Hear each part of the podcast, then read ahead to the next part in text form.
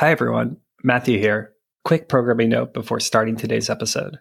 We're going to be launching our first survey at Table. We're not collecting your personal and private data to sell you targeted ads about what to eat next. Instead, we're doing this for the benefit of you, our listeners. We hope to learn more about what you like so we can make content that's more suited to your interests. You can find the link to the survey on our website or in the episode show notes. Thanks, and now on to the episode. Welcome back to Feed, a food systems podcast presented by Table. I'm Matthew Kessler. And I'm Samara Brock. And in this season, we explore power in the food system. Who holds power currently? Does this need to change? And how do different people exert power to shape the food system we all depend on? When we first shared that we're exploring power in food systems, many people told us that you've got to look at the rise of corporate consolidation in agribusiness, and you have to speak to Phil Howard. Corporations are not out there creating a production and consumption system that they happen to profit from. They're actually sabotaging society to increase their power. And they're undermining our self-reliance and doing all of these types of things that, you know, result in a food system that's much less equitable, much less resilient than it would be in a different type of political economic system. Well, this won't be our only episode on corporations, and it certainly won't be the only way that we're looking at power. We thought this conversation with Phil Howard was a great way to kick off a series. You may recognize Phil Howard's visualizations, where he maps the history of different food sector mergers and consolidation. He's produced these maps on the global seed sector, on the beer industry, and recently on investments in cellular meat, to name a few. Phil Howard is professor at Michigan State University in the Department of Community Sustainability, a member of IPES Food, the International Panel of Experts on Sustainable Food Systems, and author of Concentration and Power in the Food System, that investigates the question, who controls what we eat? We talk with him about the rise of concentration in organic food, how power is distributed within corporations, how farmers' prospects of staying small and diversified have diminished over time, and we'll dive right into the big question: whether a sustainable food system is compatible with capitalism. We'll soon talk about Phil's understanding of how power operates in food systems. But before that, Samara kicks us off with a more fundamental question. There's a lot of different ways that folks understand power. How do you think about it? Yeah, I think power is really complex, but a way to talk about it succinctly is the capacity to create foreseen effects on others. You know, that can have a lot of dimensions, which can be difficult to uncover. It can be visible, invisible, hidden. So you have a book titled Power and Concentration in the Food System. So this is clearly a subject that you've been thinking of for quite a long time. But I was wondering if you could share a story of when you first started to understand how power operates in the food system. Yeah, I didn't really study the food system until I was a PhD student at the University of Missouri. And I worked with a professor named Bill Heffernan, and he's been studying these issues since the 1960s, starting with changes that were occurring in poultry in the U.S. And I got to tag along with him when he was talking to farmers in northern Missouri about these issues. And what was, you know, really striking is he would pull out a tow chain, big tow chain, and talk about how the top link represented farmers, the bottom link represented everyone who eats. But in between all these other links, he would talk about these different stages of the food system that were often hidden, things like grain collection, grain processing, animal feed, meat processing, distribution, retail. And he described, you know, how few firms controlled every link in that chain, and he would name the names of the firms. And, you know, one striking statistic in the U.S. is that just 4 firms control over 80% of beef processing. These 4 firms are Tyson, JBS, Cargill, and National Beef, who actually purchase and process over 85% of beef in the United States. There's a recent New York Times The Daily podcast on this topic. It also pointed out that in the 1970s, these 4 packers controlled only 25% of the market.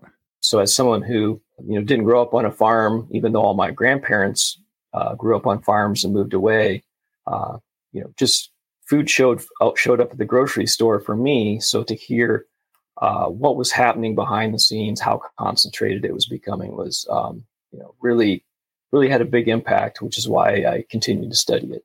And from the research you've been doing for years on this, What is your perspective on who currently holds power in the food system? Yeah, there are still some of these distinct links in the chain, but some of those are disappearing as well because of what's called vertical integration. So those chicken processors, for example, they're buying upstream suppliers of inputs like chicken feed. They're buying downstream distributors. So firms like Tyson are becoming much bigger, much more powerful. And if you look at the percentage of food sold in the U.S., about a third comes from just 10 firms. So the number of firms that control our food system is just getting smaller and smaller. And why is that an issue? Yeah, there are a lot of issues with this. One is it's resulting in fewer and fewer people making decisions about the food we eat, how food is produced, how it gets to us, and ultimately even who gets to eat. So that's a problem, just on the face of it. It's an ethical issue for people who believe in democracy and are not supportive of elitism. That's an issue.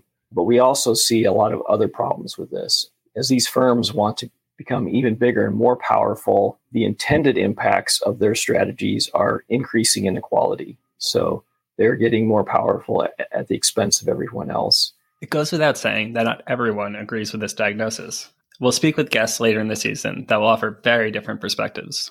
In some ways, unintended consequences, the ecological impacts of the strategies they're using to become bigger, things like excessive nutrient pollution, reducing diversity in the food system, increasing the likelihood of epidemics of livestock disease and diseases that affect crops and so on. And what would you say to someone who would argue that having sort of these efficiencies of scales are actually a positive thing because they enable consumers to have access to food at a cheaper price, which is ultimately good for functioning democracies and economies? Well, it's actually false on a couple of levels. These firms are not really more efficient, even when you're defining efficiency from their perspective themselves. More and more studies are finding that as firms get bigger, there are not efficiency gains. There's simply more power. And that power is being used not to keep food cheap, but to actually increase prices. So we've had cases where firms have been using data sharing firms to fix prices, manipulate supplies, to keep prices higher, to drive down payments to their suppliers and workers. There are other cases where firms have been bribing legislators in some countries to facilitate their growth. You mentioned earlier that 4 firms make up 80% of the beef processing. Can you talk about some other examples of concentration across the agri-food sector and also share a little bit about how it has changed over time? Yeah, in almost every sector you look at, the trend has been towards fewer and larger firms. And that's within national markets and now increasingly internationally. And that's one of the things that's been really striking is particularly for inputs that farmers buy globally, those industries have transformed dramatically in recent decades. So you have, just 3 firms that control over half of pesticide sales. So these 3 firms are Syngenta, headquartered in Switzerland, and German-based Bayer and BASF. And if you add Corteva Agriscience and FMC, both in the United States, these 5 companies make up approximately 70% of the world market share of pesticide sales. And those same 3 firms control almost half of name brand seed sales. And there are similar trends in farm machinery and fertilizer, other industries like beer. Just one firm, Anheuser-Busch InBev, was allowed to acquire the second largest firm in the world, S.A.B. Miller, at a price of over $100 billion. And as a result, just one firm brews about a quarter of the beer for the entire world, which is really amazing when you consider 100 years ago, beer was just an extremely local product. It's something that almost anyone can make. A lot of people make beer at home. It's heavy, it's expensive to ship, but we now have a society that has facilitated an opportunity for one firm headquartered in Belgium to just dominate the entire world.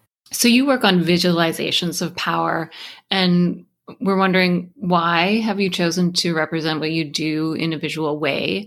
And do you find that it helps to illustrate power dynamics in a way that, say, just written text about concentration does not? Yeah, when I was tagging along with Bill Heffernan he would distribute some very simple diagrams of the relationships between these firms, representing some very complicated relationships in terms of the increasing vertical integration and horizontal integration, the acquiring of direct competitors.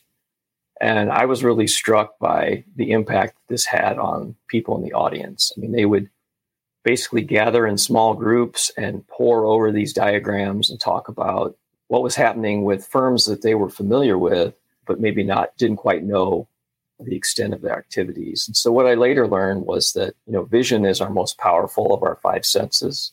To use a computer analogy, it's like it just has massive processing power. And our brains can recognize cues like color, form, and spatial position in less than a quarter second, which is less time than it takes to pay conscious attention. So when you encode data with those cues and visualize phenomenon through information graphics, it really reduces the cognitive burden. It's able to communicate much more than a large table full of text could communicate, where things don't stand out, pop out in the same way. So people can very quickly kind of get a sense of what is being communicated, and it reaches much wider audiences than very text-heavy document, for example. And have you had situations where people have said that they understand power dynamics differently because of a visualization you've produced? Yeah, what's been most fascinating to me is how many times I hear from people within these industries, because you see headlines, every few weeks, this ownership change, that ownership change. But until they look at a visual of just who is doing what all on the same page, they didn't really understand the scope of the changes within their own industries, even though it was something that they were keeping track of on a daily basis. And we'll link to some of these visuals that Phil has produced so you can have a sense of the impact of these images. This is also how I first learned of Phil's work nearly a decade ago. I saw a visual of consolidation in the seed sector and wanted to learn who was behind these maps. So I asked Phil if he remembered the first visual that he created. Yeah, I think the first one was I looked at organic processing firms and the changes that occurred after the national organic standard went into effect in the U.S. and just how quickly some of the largest food processors in the world moved in and started buying up firms. It also showed the catalyzing impact of venture capitalists, because venture capitalist firms would buy multiple pioneering organic brands within the same category, like, say, all bread firms. And then they would take that bundle of firms and then sell them off to bigger food processing corporations. And that was a visual that I think probably resonated more than it would have, because this was a trend that upset a lot of people who were supporting organic because they thought they were supporting alternative, and then to find out what was hidden behind the scenes, not on the product label, is that they were actually owned by big companies like General Mills. That's really interesting. And also to think that these tools are potentially used more by venture capitalists. Yeah. Have you been approached by venture capitalists? I hear from investors, venture capitalists, startups all the time, because I think they think I have a much deeper understanding of the industry than I actually do. I mean, they think I know how to start up a firm so that it can be acquired by a big corporation. I've heard from people who said, we looked at that organic chart and we want to be on that chart someday. We want our firm to be acquired by some of these big multinationals. Yeah, I mean, leads into our next question. So you said that the size of our stomach is limited, so food companies have to be increasingly innovative to stay competitive. It's interesting that you're saying people want to find themselves on that chart where they're being bought up by bigger companies, because that is actually an aspiration of many startups. Do you think that sort of growth paradigm is an inherent sort of internal mechanism of how capitalism functions, or is it just the way that it's expressing itself right now? Yeah, I think this is a really important point, is that capitalists don't seek maximum profits. What they want to do is beat the average. So they want to grow more than other dominant firms. And in the food industry, that can be challenging at times because people can only eat so much food. So they have to find other strategies to increase sales. But the flip side of that is, in periods where growth is stagnating, these capitalists are content to actually decline less than average. because in relative terms, that means they're still increasing their power. So I think it's important to think about that strategically in terms of corporations are not out there creating a production and consumption system that they happen to profit from. They're actually sabotaging society to increase their power. And they're undermining our self-reliance and doing all of these types of things that, you know, result in a food system that's much less equitable, much less resilient than it would be in a different type of political economic system. So when people have a limited stomach, these firms are using strategies like employing corporate anthropologists to really deeply study groups of people like young college students and designing products like a ready-to-eat sandwich that can be held with one hand so that the other hand can be used for texting, and using very cheap ingredients that are heavily subsidized, not healthy, but marketed in a way that convinces people to pay a premium for that product. And so those types of strategies have been really successful in many parts of the world. And what would you say to corporations who in the food system who are like, we're just producing what the consumer wants? We're only increasing our market share because we actually have a good product that is fulfilling society's needs. Yeah, they're producing things that some consumers want, but they're also reshaping consumer behavior to want those products. An example is Pepsi Cola. Due to a lot of increasing conversations about the unhealthiness of many of the products they sell, the CEO made a push to start bringing in more healthier products to their product line. And she was just penalized. This firm was penalized in its stock price as a result, because the underlying assumption is these are not products that are going to allow the firm to grow faster than other firms. And so the firms that stay committed to the less healthy products, they're going to grow faster than Pepsi. And so it sent a message to the entire food industry that this was not a viable strategy for increasing power. And in some ways, these executives are stuck in the system. They don't have a choice. They try to do what consumers actually want, then they're going to get penalized by Wall Street. I'd like to follow up with that. You see this phenomena recently where big companies are starting to diversify their portfolio into perhaps more healthy products, or you see companies that have traditionally produced animal products have become or transitioned or rebranded themselves into these protein industries, as you've written about. And I wonder what you think the main motivation behind that is. Yeah, people are very good at rationalizing what they do, even when they're kind of constrained to a narrow pathway. So if you have a firm that's creating alternatives to meat products, you can take an evangelical approach to say you're saving the world. But if you're a publicly traded firm, you're really going to be pushing the same model of highly processed foods, foods with a high profit margin, using very cheap ingredients. You're going to be pushing this cultural model of something that goes on the center of the plate rather than a more diverse and healthy diet. So this is happening in what's increasingly called protein industries. They're focusing on this one macronutrient to the exclusion of others and using it as an umbrella as a growth strategy. So growth in meat is very constrained in certain countries like Europe, US. Pork and beef consumption is not increasing. So growth opportunities can be found in industries that were previously outside of meat processing, such as aquaculture, these vegetarian meat alternatives. And these firms are just taking advantage of trends, buying startups that have done all the hard work of creating new markets, and they're positioned to grow whatever catches on with consumers. You've also written about the meat industries developing these alternative products in different parts of the world, in the global south. What do you think are some of the implications of this? Yeah, the firms have really pushed foods that weren't culturally prevalent because they have a high profit margin. So you see rapidly increasing consumption of dairy products in China, for example, increasing sales of meat products in other parts of the world.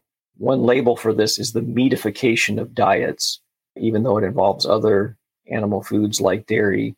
And it can be even more subtle than that. In China, marketing firms like Tyson, they're steering preferences away from pork and towards chicken, which is cheaper to produce and more profitable for Tyson.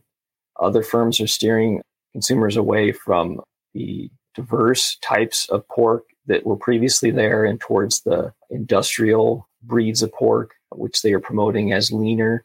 There's been this dramatic reshaping of diets, which is not to say it's not resisted. I mean, people are always resisting the efforts by these firms, but they're very good at using government policies and their influence over retailers to make it harder and harder to resist those trends.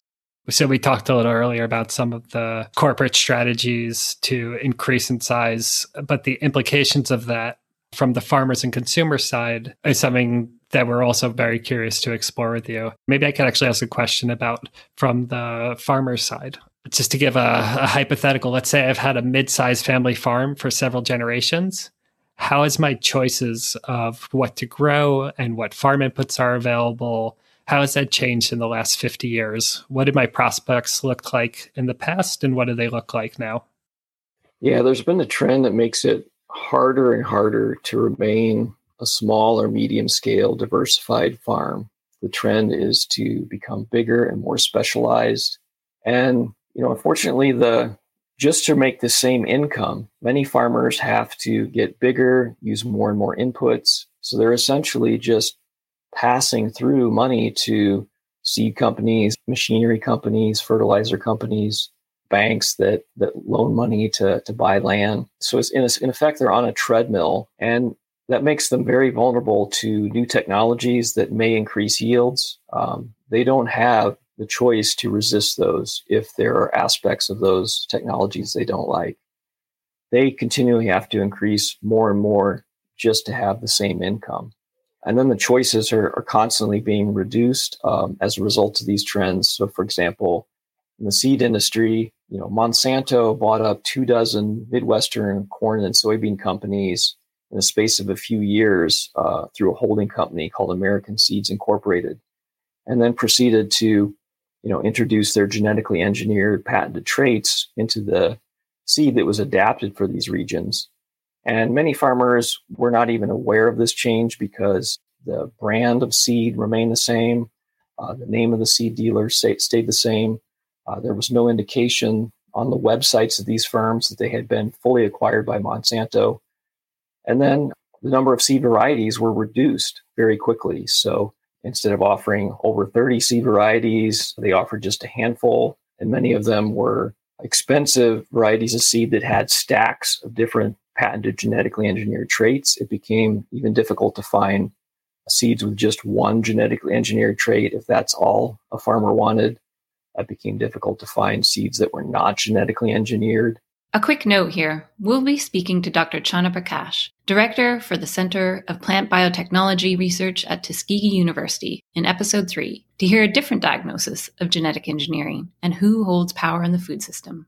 So this, structure makes it very difficult for farmers to make the choices they may want to make for ethical reasons.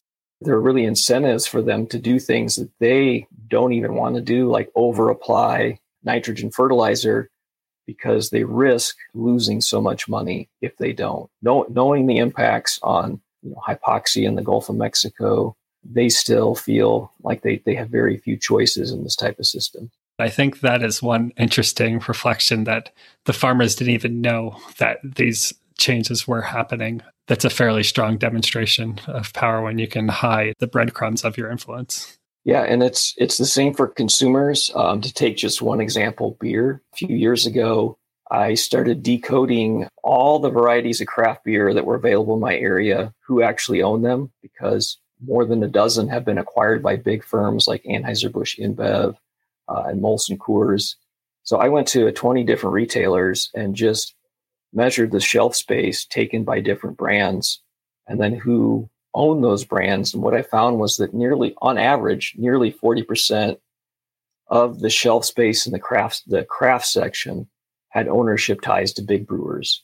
And none of these were on the label. They were not apparent to consumers. So people who may think they're supporting an alternative to the big brewers, at the other end of the aisle, are actually supporting the continued takeover of craft brewing by these big firms. So a positive thing is right about that time, the Brewers Association developed an independent craft label. And this label is now used by thousands of breweries in the U.S. so that consumers can very quickly identify that it doesn't have those types of ownership ties. And do you think that matters to consumers? It depends on the consumer and often the product. Craft beer is something where some consumers are really upset about these trends. When Anheuser-Busch InBev acquired Wicked Weed, which specialized in sour beers, there was a really strong negative reaction. A festival that Wicked Weed had sponsored every year, it fell apart as a result of that. I think there's also frustration that, Anheuser-Busch InBev has actually run commercials during Super Bowls that mock craft beer drinkers the exact same time they're buying up these craft breweries. So it shows that the commitment to those craft values is not really there. I wanted to pick up on something you said before about the example you brought up about the Pepsi executive who actually wanted to change things. Often when we are talking about corporations, especially sort of in alternative food arenas, corporations are seen as or depicted as sort of this unified thing that has these objectives. But I'm curious to know, stemming from that Pepsi example, who has the power in these corporations? If you had to pinpoint the power actors, who is driving these objectives that corporations have? Yeah, there's a tension between the CEO, the board of directors, the shareholders. They all have a say in the direction of a firm. So ultimately, firms tend to react to other firms and imitate their strategies. So there are some degrees of freedom. Like a firm like Costco, big food retailer, they can treat their employees well, and they will constantly be penalized by Wall Street for not following the Walmart approach by just treating employees poorly, paying them poorly, but they have some advantages as a result of treating their employees well that have compensated for Wall Street penalizing those values. So you see shareholders, they were the ones that penalized Pepsi, drove down the share price after introducing that strategy. Had that strategy been more successful, if society was at a point where there was more of a backlash against fast food and a willingness to buy Pepsi's versions of healthy products, and the sales numbers reflected that, then there would have been, the shareholders would have driven up the price. So the thing about capitalism is it's so flexible. It's very adept at taking resistance to capitalism and co-opting it. So you have organic food is a good example. You have all these organic brands that are now part of these huge multinational food processors. The shareholders have limited power in some ways. When you look at shareholder resolutions that are trying to convince firms to offer products with less meat and things like that, they're not having a lot of traction right now. But as soon as those meat alternatives become more successful, they will have more traction. So looking at organics and other alternatives that are created to create sort of a different food system, but seem to follow this trajectory of just being bought up and incorporated into existing food systems, is there a better way to go about creating alternatives? It's really difficult. It's easy to say in hindsight what people in the organic movement should have done, because I don't think they anticipated how successful they were going to be. It took a long time to get to that point where they were 1% of food sales, and then the co-optation occurred very quickly. But I think one thing that everyone should keep in mind when building alternatives is to envision success and to build in barriers to capitalism. For example, a uniform national standard just facilitated these bigger firms to enter the industry. The previous system, which was kind of negatively portrayed as a patchwork of differing regulations, that also kind of created a barrier to the largest firms and kept it more local and regional in scope. So thinking about ways to just deliberately keep out big firms. There are some of the last remaining independent organic firms of significant size have built in some of these barriers, such as they're worker-owned.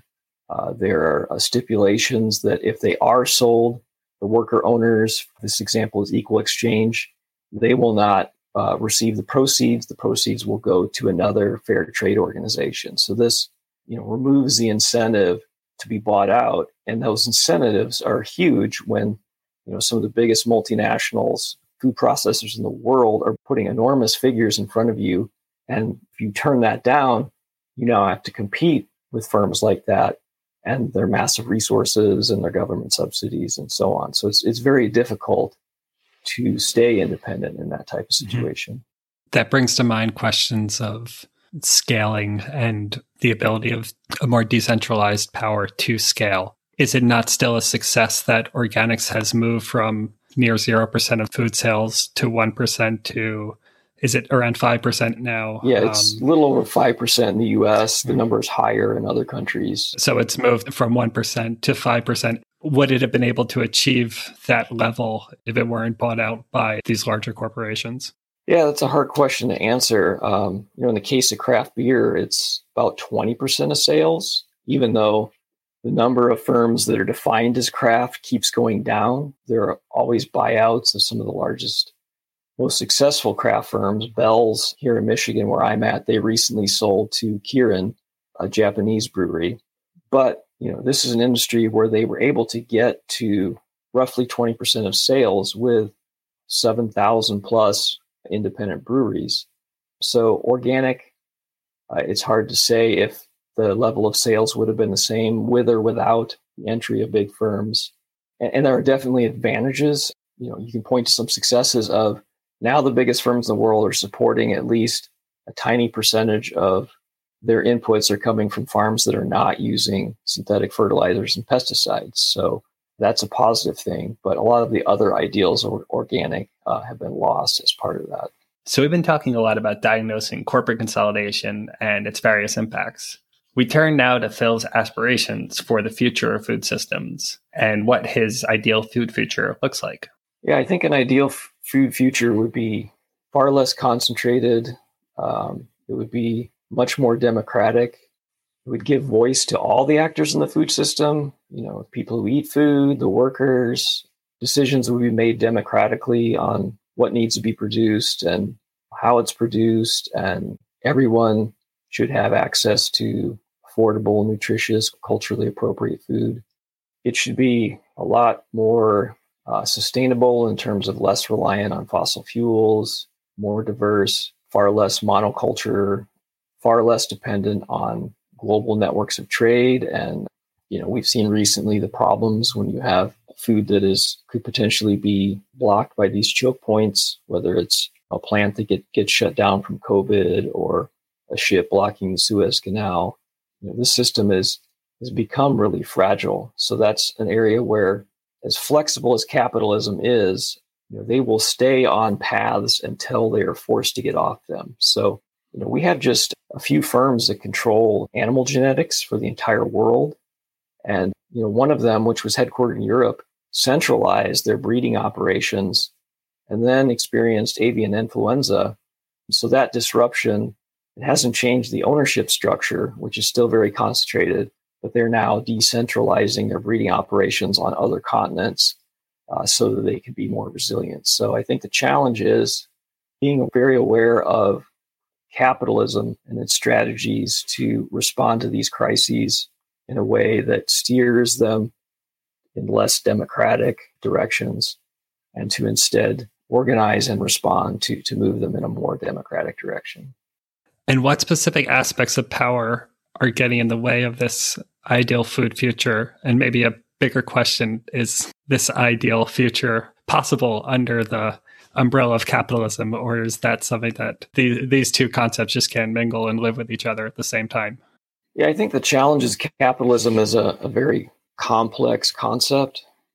So I don't think a future with markets is a problem, but a future with this dynamic of people who want to become more and more powerful relative to others, that's ultimately, it can't succeed. It will create some kind of crisis in terms of social resistance. I mean, if you have Jeff Bezos owning the entire world and everybody working for him, it probably won't get to that point, even though that would be his goal.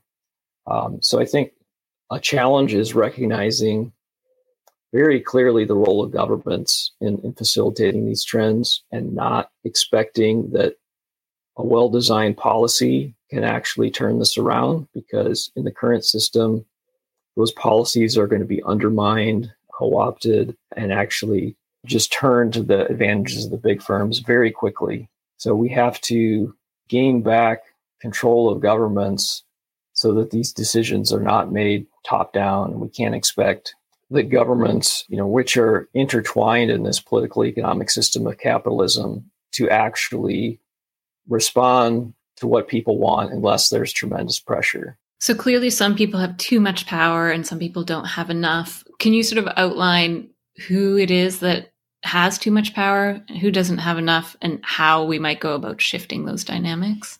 Yeah, I mean, you have a very small number of billionaires in the world who have increased their wealth very rapidly in the last 2 years during the COVID crisis.